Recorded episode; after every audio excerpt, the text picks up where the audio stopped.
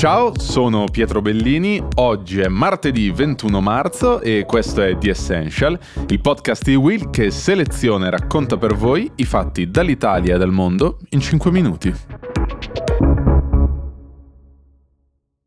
Ieri il presidente cinese Xi Jinping è arrivato a Mosca dove si tratterrà fino a domani sera, come parte della sua prima visita di Stato in Russia dall'inizio del conflitto con l'Ucraina. Xi Jinping sarà il primo leader mondiale a stringere la mano di Putin da quando la Corte Penale Internazionale ha emesso un mandato di arresto nei suoi confronti per crimini di guerra in Ucraina. Per la precisione, Putin è incriminato per la deportazione di bambini e il trasferimento illegale di questi ultimi dalle aree occupate dall'Ucraina alla Federazione russa.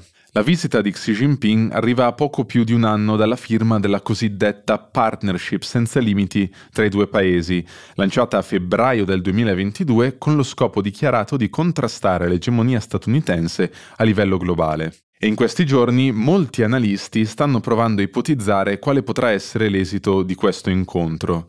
Secondo alcuni, Putin si aspetta una dimostrazione di solidarietà da parte della Cina, un segnale di vicinanza e sostegno in questa fase di grande isolamento. Di contro, la Cina proverà a presentarsi come possibile mediatrice di un accordo che metta fine al conflitto tra Russia e Ucraina. Per Putin la visita di Xi Jinping rappresenta un'occasione importante per mostrare alla comunità internazionale che può contare su un potente alleato, o come lui stesso l'ha definito, su un caro vecchio amico, un amico che è pronto a stare al suo fianco mentre i paesi occidentali vogliono isolarlo. Dal canto suo, invece, Xi Jinping dovrà cercare di gestire un difficile equilibrio. Se vuole presentarsi come un mediatore credibile tra Russia e Ucraina, dovrà stare attento a non sbilanciarsi troppo in favore del presidente russo. Anche perché è probabile che l'Ucraina e i suoi alleati in questo momento si opporranno al tentativo di assicurare un cessate il fuoco, che è considerato una strategia per consentire alla Russia di guadagnare il tempo necessario a rinforzare e ritardare la controffensiva ucraina. Un rapido aggiornamento su una vicenda di cui abbiamo parlato molto la scorsa settimana, ossia la riforma delle pensioni francesi.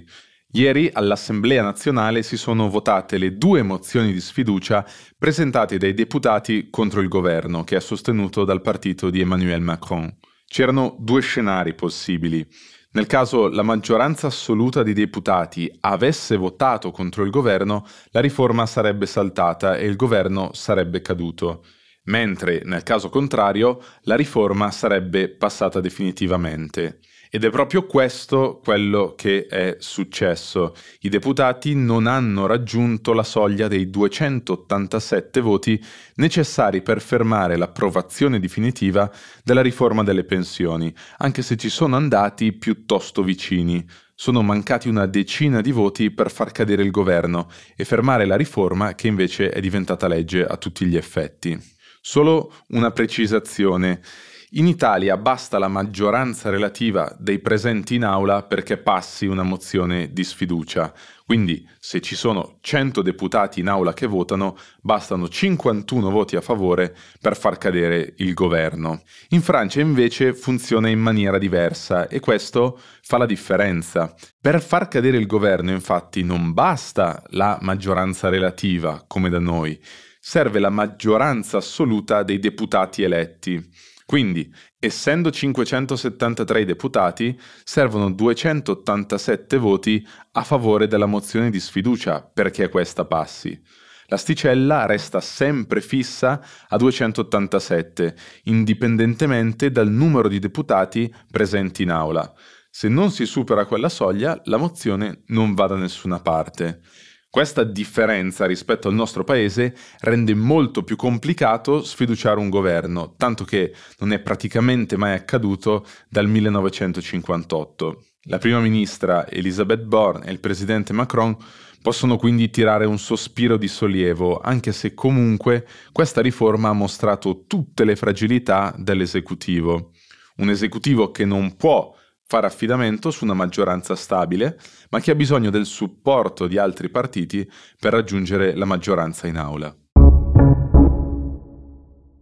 Forse vi sarà capitato di vedere le immagini impressionanti della moria di pesci che si è verificata in Australia, in un tratto di qualche chilometro di un fiume nello stato del New South Wales. Secondo quanto hanno riportato le autorità, la causa sarebbe la scarsa quantità di ossigeno presente nell'acqua, a cui avrebbe contribuito anche il caldo anomalo che sta colpendo la regione in questo periodo. Le immagini che potete cercare online fanno davvero molta impressione perché si vedono grandi banchi di pesci morti che galleggiano in acqua. E forse ad alcuni di voi queste immagini potrebbero ricordare un evento simile che si era verificato la scorsa estate lungo il fiume Oder, il fiume che segna il confine tra Germania e Polonia dalla conferenza di Potsdam del 1945. In pochi giorni erano state trovate 360 tonnellate di pesci morti in un tratto del fiume.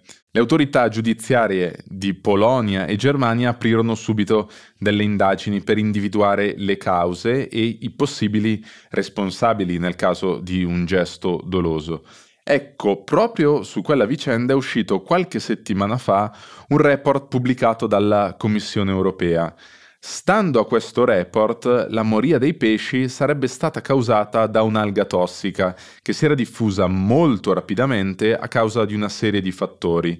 In primis l'elevata salinità del fiume Oder, causata dagli scarichi di acque reflue industriali, che la siccità aveva contribuito a peggiorare per un banale principio fisico, dal momento che, essendo diminuita la portata del fiume, era aumentata la concentrazione di queste sostanze tossiche, che avevano aumentato la salinità del fiume, che aveva favorito la proliferazione dell'alga tossica che causò la moria dei pesci. Insomma, una tempesta perfetta di più fattori che portò alla morte di migliaia di pesci, tanto che fu necessario l'intervento dei vigili del fuoco con camion e ruspe per rimuoverli dal fiume. Con questo per oggi è tutto, The Essential torna domani con una nuova puntata, io vi auguro una buona giornata.